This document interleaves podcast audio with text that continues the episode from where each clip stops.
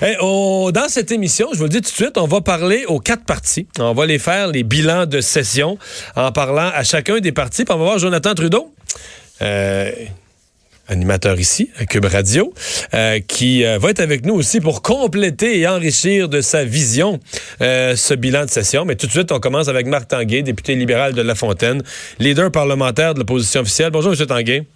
Bonjour, M. Dumont, ça va bien? Ça va bien. Satisfait du travail, commençons par ça, le travail d'opposition du Parti libéral, satisfait de ce que vous avez accompli?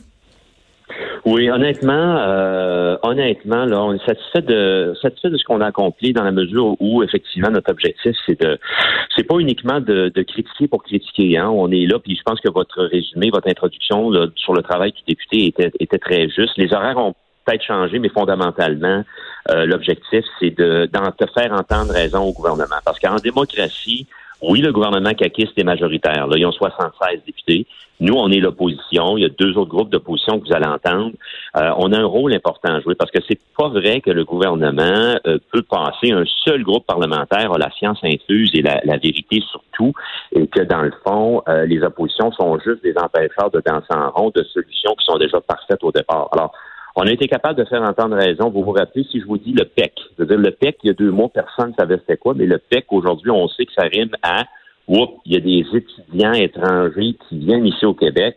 Est-ce que l'on veut un gouvernement qui va fermer plusieurs portes ou qui va ouvrir les portes, surtout à des gens qui peuvent, hmm. euh, des femmes et des hommes, venir travailler, qui parler en français, etc. Alors, on a été capable, en faisant notre travail d'opposition, de faire reculer le gouvernement puis de leur de, de, de, de faire en sorte qu'ils refassent ses devoirs là-dessus. Diriez-vous que sur ce sujet-là, votre député, parce que c'est des dossiers, mais c'est aussi du monde là au Parlement, que votre député Monsef Deradji euh, ah. s'est démarqué, a fait, s'est fait un nom sur ce dossier-là? Ah oui, tout à fait, tout à fait. Puis Monsef, là, je le connaissais avant la politique, Monsef. C'était un, un, militant libéral. C'était une personne qui était que j'ai connue depuis 10 ans. Et comme député, j'ai découvert euh, une, une, personne excessivement rigoureuse. Monsef, là, moi, je suis leader. Alors, la manière dont ça fonctionne, euh, c'est sûr, vous le savez, M. Dumont, il faut, faut, monter les périodes de questions. Monsef, là, c'est parmi un des champions qui, à tous les jours, lève la main et dit Marc, j'ai une question à poser sur telle langue. Marc, j'ai su, j'ai eu telle information et ainsi de suite. Et Monsef, n'eût été, je pense, euh, sa rigueur, sa, son énergie, son, son goût de la justice aussi par rapport à ça. Euh, je pense, je suis pas sûr qu'on aurait été aussi euh, aussi percutant là-dessus. Alors, Monsef a pour beaucoup là. C'est une de, c'est une de nos étoiles du match. Mhm.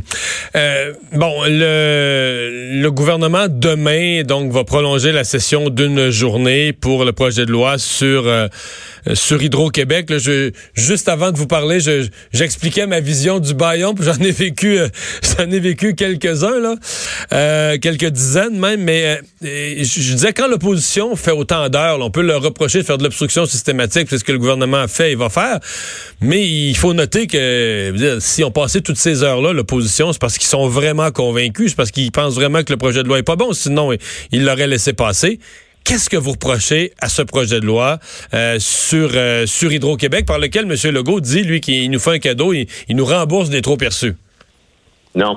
Euh, ce qu'on reproche à ce projet de loi-là, -là, d'abord, c'est au niveau des consommateurs. Avec le projet de loi 34, les consommateurs vont payer plus cher leur hydroélectricité, leur compte d'hydro. Si on regarde, je vais vous donner deux statistiques. Si on regarde les dix dernières années, avec la régie, la, c'est pas Hydro-Québec seul qui dit, tiens, moi, l'année prochaine, je vais augmenter les tarifs de 1% 2% 3% L'Hydro-Québec, qui est là pour engranger des revenus, c'est sûr, c'est un monopole d'État, c'est une c'est important d'avoir Hydro-Québec, mais Hydro-Québec doit avoir un chien de garde qui s'appelle la régie. L'Hydro-Québec demandait la permission à la régie pour fixer ses taux. Puis la régie, bien souvent, allait diminuer historiquement les taux qu'Hydro-Québec demandait. Là, on dit on va mettre ça avec l'inflation. Autrement dit, les taux sont déjà déterminés et la régie fera son examen après cinq ans. Puis si Hydro-Québec a trop chargé, ben là, on regardera de rembourser les gens. Alors, ce qu'on dit, c'est que la régie les taux que la régie, par exemple, les dix dernières années, les taux que la régie a fait fixer à Hydro-Québec, il y en a sept sur dix qui auront été moins élevés que ce qui est proposé dans le projet de loi 34. Et donc, la preuve est là-dessus. Et au niveau de, sur un quatre ans, en allant appliquer sur les quatre prochaines années, on estime à un milliard de plus qu'Hydro-Québec va pouvoir, en passant la régie, aller chercher d'impôts des contribuables.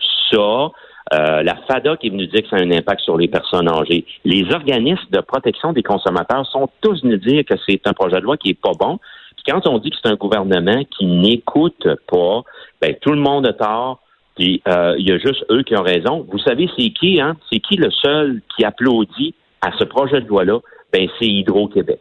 Alors, euh, posons-nous la question, est-ce que c'est un projet de loi pour les consommateurs? Non, c'est un projet de loi pour Hydro-Québec. Hmm si on faisait euh, le bilan du, du, Parti libéral, de, votre parti, euh, en demi-teinte, il y a un sondage quand même qui démontrait que vous avez repris un peu de poil de la bête. Par contre, quand on a mesuré ça dans une partielle dans Jean Talon, bon, c'est juste un comté, c'est pas tout le Québec, mais c'est quand même un de vos châteaux forts. Disons que ça n'a pas bien été.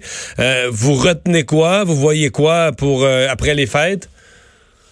Oui. Ah ben, par rapport à Jean Talon, c'est sûr que nous, on avait, on avait espoir de gagner Jean Talon. On a travaillé excessivement fort. Je pense que notre candidate euh, Gertrude Bourdon avait un taux de notoriété dans la région de Québec euh, très très élevé et, très positif. Euh, alors, c'est sûr que pour nous, là, c'est une défaite dans Jean Talon. Chose certaine, chose certaine, on a en début 2020, on aura une course à la chefferie. 30-31 mai, on aura donc une nouvelle personne à la tête du, Parti libéral du Québec. Ça va participer de quoi?